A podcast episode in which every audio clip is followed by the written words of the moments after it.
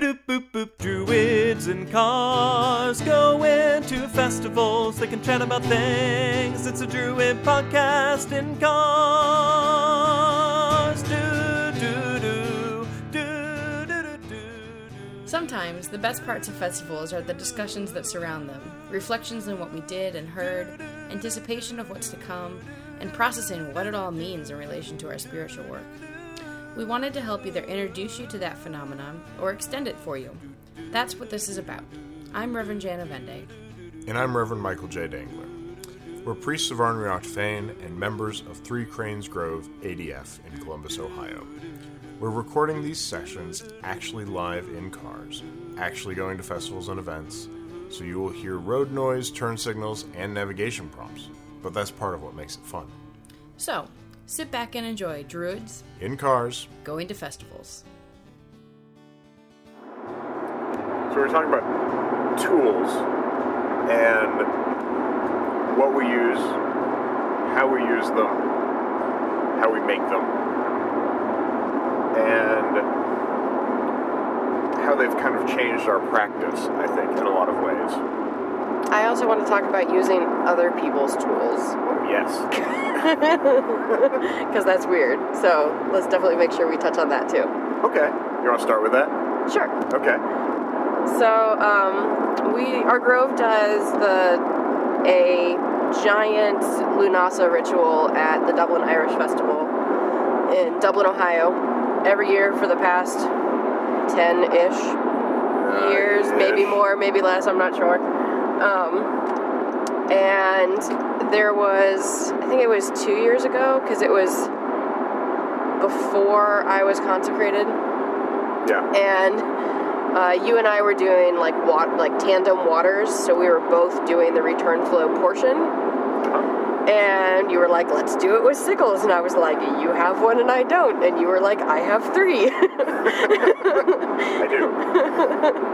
so, and so you gave me your two like non Non consecrated. yes non-consecrated sickles, and we're like, "Which one do you like?"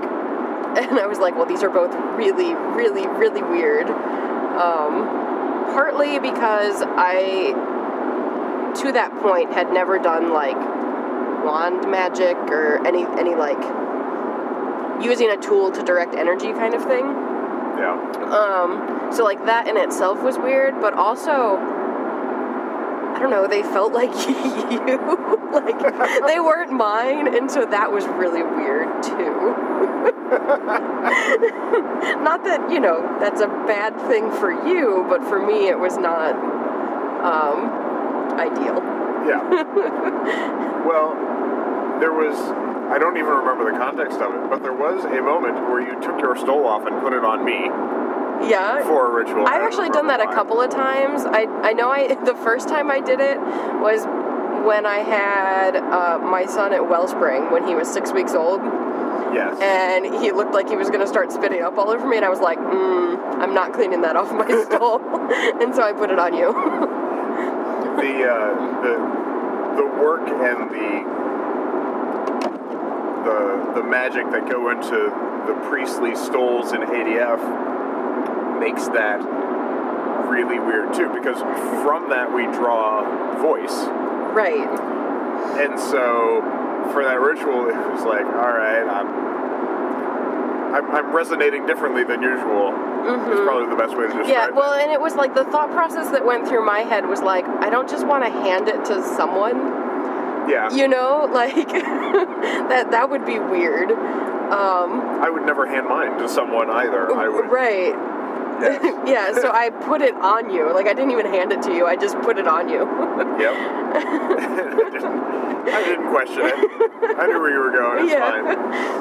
Um, but yeah, that, that was a that was a surprise tool jumping, I guess. yeah well and a surprise effect i think because Yeah. it's not something that you expect to be a thing that happens until you think about it afterwards you're like oh well we put lots of work into these things and huh i guess that actually does make a difference Well, except that for for me, I mean, you've seen me work without my stole i at the Dublin Irish I Festival, I have. left all of my ritual garb at home because you know, twins and kids, and he was sitting next to the door.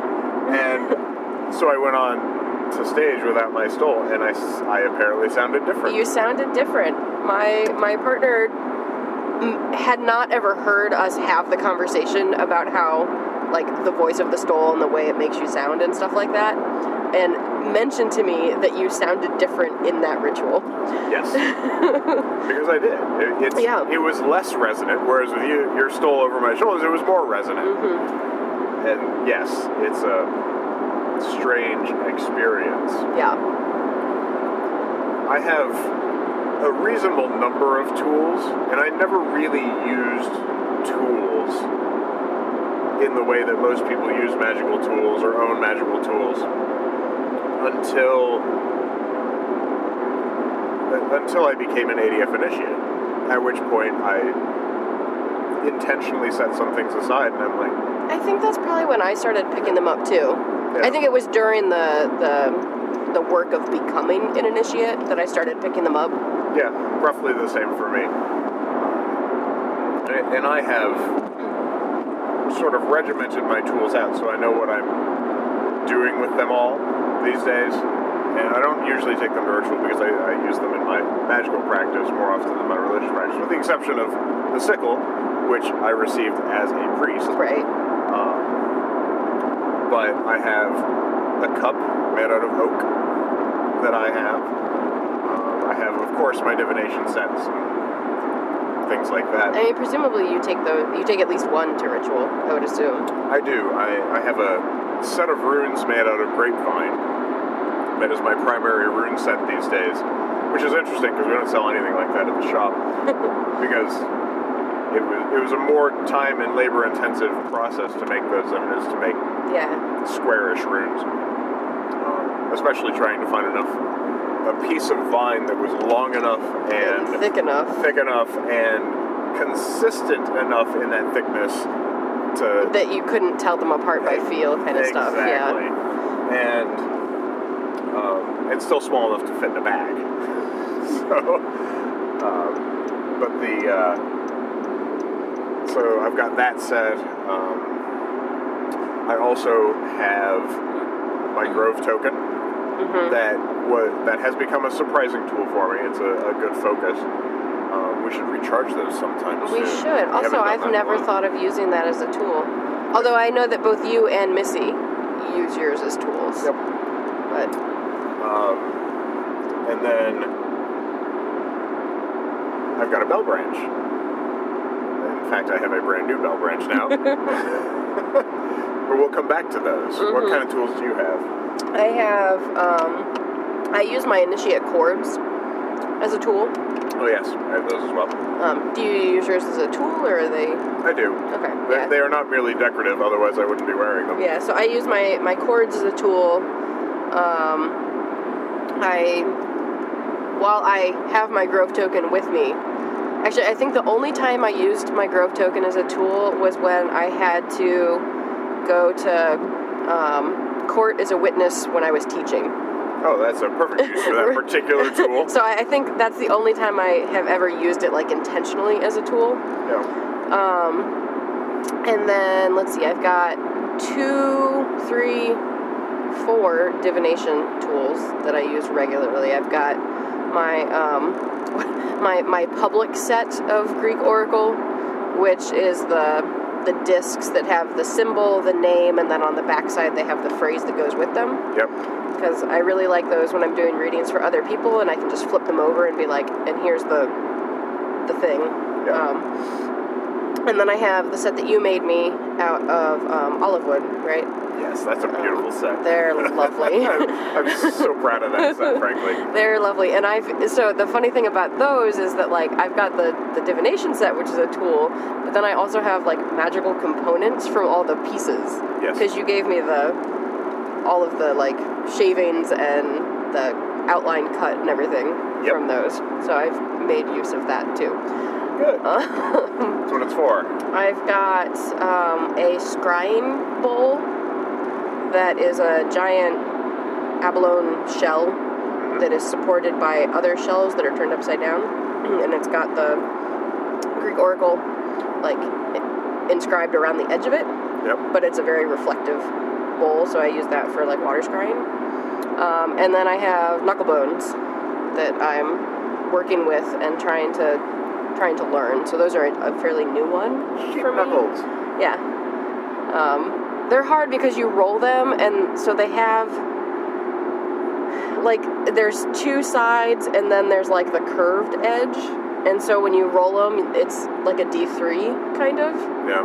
Um, and so it's really weird to be like you have to learn to tell the two different sides apart. Um,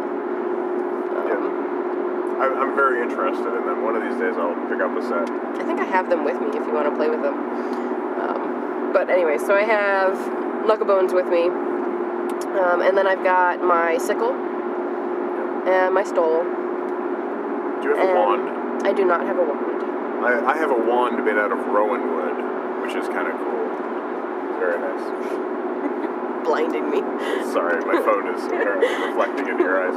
You drive. Um, so I've got, yeah, I don't have a wand. Um, and then I have a bell branch that we made. Yep. Um, and I, I've been wanting to make. So this is on my list of things that I want to make. Um, is a laurel leaf wand yeah. um, to use with khernips, which are the Greek purified water. Yeah.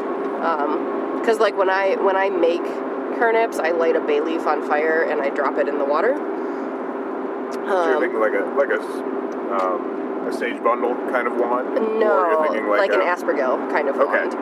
Um, so like So the not out of the leaves, but out of the branch. well the branch, but then have the leaves on the tip of it, so that it's like Ah. um, I, I see what you mean. I don't I don't know how to describe that. I see what you mean. Um, but head. yeah, yeah. So I want to make like an aspergill out of um, out of laurel. I think that's what I've got. So when you make your tools, right? I, I I've made a business the Magical Druid about making tools, um, but I, I'm interested in, in kind of your process. How do you decide what to make it out of and and what to do with it? So uh, I, I guess I kind of have two different, and it depends on what I'm doing, which way I go. Yeah. Um, so the tools that I have decided that I'm going to use are ones that before I use them, I like to um, consecrate them and like intent them for that purpose. Um, but I also do like a lot of experimental, like, would this make a good tool? And those I don't consecrate first. I just play with them and see if they work. And then if they do, I like intent them for that purpose. Yeah. Um, which I mean, maybe backwards a way to go about that because maybe they would work more often if I did. I don't know. I would call that a functional way to go about it, not a backwards way. So I, um, that's what I do. Like when I'm deciding what kind of things I want to use, I do. I'll make like purpose-built stuff for one thing. Um, because like I would consider, I don't do a lot of candle magic, but like I would consider a candle a tool for that one purpose. Yeah. You know. Um, I, I do as well, and sometimes I dress those candles, and sometimes I don't. So I don't always consecrate the candle that I'm using. The Uh, Flame I- of Hope stuff, I'm not. I don't dress or consecrate those candles. I almost never do with candles. Um, I, for me, it's the flame that is the work, not necessarily the wax in the candle. I, so, For me as well, mostly, yeah. um, so I, I don't often feel the need to, to dress the candles or anything like that. Um, but yeah, I tend to to attempt to use my tools for the purpose that I want, and then if they if they fit, if they resonate in the right way with that work, then I will consecrate them for that work. The it, when we make stuff in the shop, we are always putting stuff together, and, and we've got kind of a production process because it is a shop. Um, but within that process is also the blessing of tools and the consecration of tools and things like that, we do at least a cleansing. Everything that we make is is blessed, and we often do things based on moon phases and, and stuff like that, which is why sometimes our candle selection is very thin. Um, it's not always the right time to make stuff. But fair. I hadn't considered that. yeah, you know, it happens. Well, and part of that is because I don't. I almost never do things by like moon phases or. It really depends on what the thing is that we're making. I'm just really bad at like astrology and like that's not my jam. So I don't even try. It, it's enough of a jam for enough people that when you're making stuff broadly, right. I'm not saying that it's bad for other people. I'm saying Yeah. it's not my thing. yep, I understand that entirely. It's not really my thing either, but again, making enough stuff for enough people, you're like, Mm-hmm. eh, okay, that's a thing that we should do. Yeah. Um, for myself, I don't usually look at the moon and figure out what I'm doing. I, I just don't either. make stuff because there's a, there's a point in practice I think where you just eventually say, "Oh, I need this thing. I'm going to make this I thing." need to know how to make this thing Yeah, like now. and so you make it. yeah. Um, and that's kind of the way that it was when we made the the Bell Branch. Mhm. We we suddenly had time to sit down and do it. Well, and you had a need I had a need. My my daughter had lost my Bell Branch. In the middle of a field and went to the fairies. Bye bye. Yeah. Bye bye, Bell And Branch. That's okay. That happens sometimes. it was at Belton, wasn't it? yeah, Um, it sure was. so at Summerland, I brought all this stuff to the Summerland gathering. We sat down and we made bell branches because we both do some sonic driving Yeah. and which Some. is meditation. So, Yeah, I, I do a lot of sonic driving. I was trying not to out you. it's okay. It's okay. I also do a lot of sonic driving. I am also not entirely certain where the average sonic driving is between the two of us, but it's probably pretty high. I don't know. Um, sonic driving is where you take sound and rhythm and you just make noise. Hey, stop that. Hey, Sorry. I'm driving. You I- I'm cannot driving, I sonic should drive me. sonic drive and, um, and so the rhythm and the noise st- starts to push you into that Trance headspace. yeah. and it doesn't take long sometimes as you can tell No, it's a trance trigger for me. Like that's the thing that I've worked with to turn it into a trigger. So it doesn't take long at all for that to trip me. so what the bell branch is is it's a branch with a bunch of bells on it is the, the basic way to, to say it um, some some people refer to it as an apple branch um, because it looks like a branch with apples on it. Um, so you hear that sometimes or a silver branch. Those the silver branch the bell branch the apple branch are kind of generally the same sort of concept. And um, the way that I had made the original one is I'd made it out of scrap copper wire that I found in, in my house, and I'm like, oh, this will be neat. And so I twisted it and tied it and braided it and put a bunch of bells on it. Braid is a really loose word when I say it. Um, and so when I lost mine, I'm like, hey, Jan, you want to make one of these things? yeah. And you were like, yeah. So we made them together, and that was an interesting experience. It was, especially because ours, I mean, they look, I would say, significantly different for being Made of the exact same made of materials. the exact same stuff. Yeah. Um, because I don't know, like, as I was, for me, that process was a lot of like looking at the different pieces that I had and kind of envisioning Seeing what where you I- wanted to go. Yeah, it well, and like envisioning like what it was going to turn into, and then trying to make it do that. Yeah. Um, if you remember me being like, "No, it twists this way," and I couldn't get it to go. Uh-huh. um, yeah, Yeah. And it had been 10 years since I had made my last one, roughly, at least. Uh, and I had always really liked the sound. yeah, it's got a good sound. and it's a different sound than anything else you hear in ritual. I mean, unless you hand out, unless you were fortunate enough to hang out with uh, Eric, our, our, our Mm. senior priest who passed last year. Erica uh, Pittsburgh. Yes, Erica Pittsburgh. And was last year, year before? I don't know. Um, and he always wore bells. And so playing the bell branch has always kind of reminded me of him, which is very nice now. Yeah. But typically, you don't hear that sound and ritual as often as you might otherwise. And we've done other things with bell branches. We've had the kids make them. We had the kids make them. We did a trooping fairies ritual where all the kids made bell branches and were little chaos, fey inspired creatures that hopped around and ran in circles during the rite on purpose. Yeah. it was loud it was pretty awesome. Yeah, it was good. But they made them out of pipe cleaners and craft bells. Yep. And that's way easier than doing it out of Copper wire. 18 gauge copper wire or Yeah. whatever gauge we used. Um, probably, I don't know. I'll have to look up to see what, what gauge the copper wire was. But Well, it was three or four different gauges too. yes, So one to to wind the bells, one to form the branches. And one for the like stem. Yeah.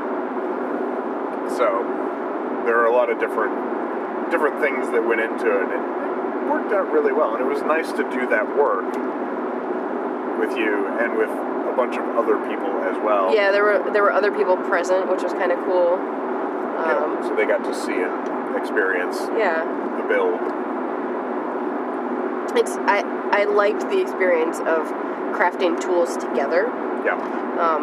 because we've done it. I feel like we do it a little bit in the grove sometimes. Um, I mean, like we crafted the healing blanket together, Right. and I would consider that a tool. Yeah. um, that would like we all got together and cut out squares for this the quilt and then sewed them together like like a stitching party kind of thing Yep. um, and so that was really like i liked that crafting together Yep. And of course, we reconsecrate it every year Yeah. together as a grove as well, yeah and that's helpful. We've got two now, right? uh, we have like one and a half One and a half. Yeah. We're still working. the the two. top of the quilt still needs to be stitched together for the second one Hopefully, by the time this is released, we'll have two. we'll have two yeah We'll see. But no, it's nice to, to have tools and to work with them. And it's it's a different experience to build them with other people. It's a good experience. It's nice. Yeah. And it's weird because, like, I don't. I don't feel like I need any other tools right up until I decide to make a new one. That's kind of how I you know, like, I don't. I don't have, like, a list of tools that I want to have in my head. yeah. Um, Well, I don't think that there is a true starter kit of tools you must have. I don't think so either, but there's definitely, like, going into it, I could see someone saying, like, okay, well, I want a wand, and I want a cup, and I want a divination set. Like, I I mean, like, that could be a, a thing of you want these selection of tools. Um, and I never really had the, like, list of things. It was the, I need a divination set, guess I better make one. Yeah. Um, and then it was like, oh, I now have these cords for initiation. How do I use them? yeah. Um, Yes, and I, I think that's one of the honestly, it's one of the things that I say to people in the shop uh, when they come in is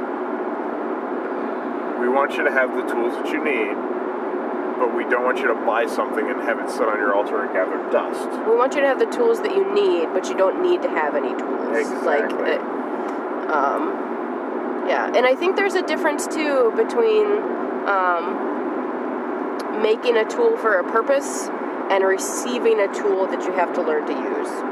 Yes.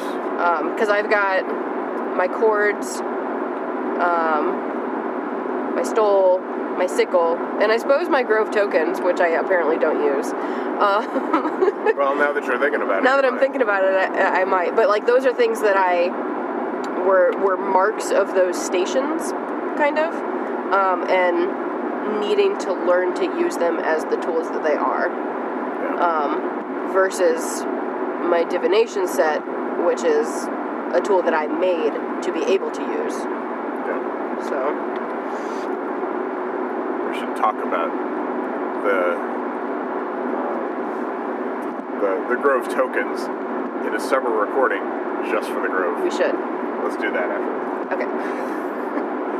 Um, but yeah, I, there are a lot of people out there who will say, you know, well, when you get to a certain point, you just don't need tools. But I don't think that's actually true. I think that you don't absolutely have to have tools in order to do magic. I think that's true. But I also think that tools are helpful things. I think the right tool at the right time Yes. for the right thing is helpful.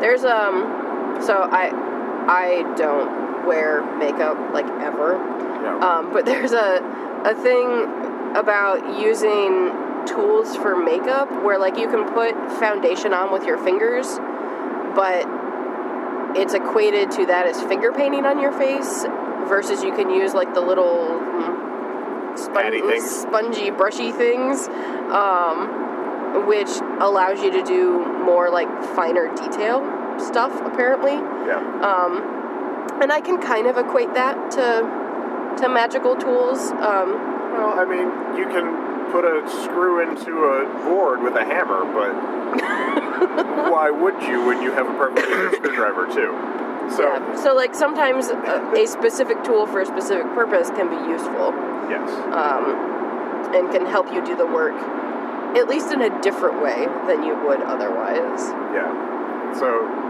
I guess the the at the end of the day, tools are useful. They're not required, but making them, creating them, putting yourself into them, working with others on them, all of these things can can provide meaning and additional function to the tools that you do have, want, or use. And the tools don't have to be traditional. They can Right. just be the thing that you use and the thing that works best for you. Yeah. Plenty of innovation still available in the world of tools for magical purposes. Thanks for listening, and there's more to come. We welcome your ideas and questions. If there's something that you'd like to hear us discuss in a future episode, please drop us a line at druidsincars at threecranes.org. If you would like to donate, you can do so at threecranes.org slash donate. Druids in Cars Going to Festivals is a production of Three Cranes Grove ADF in Columbus, Ohio. Learn more about our grove at threecranes.org and more about Druidry at adf.org. As always, keep circulating the tapes and let us pray with a good fire.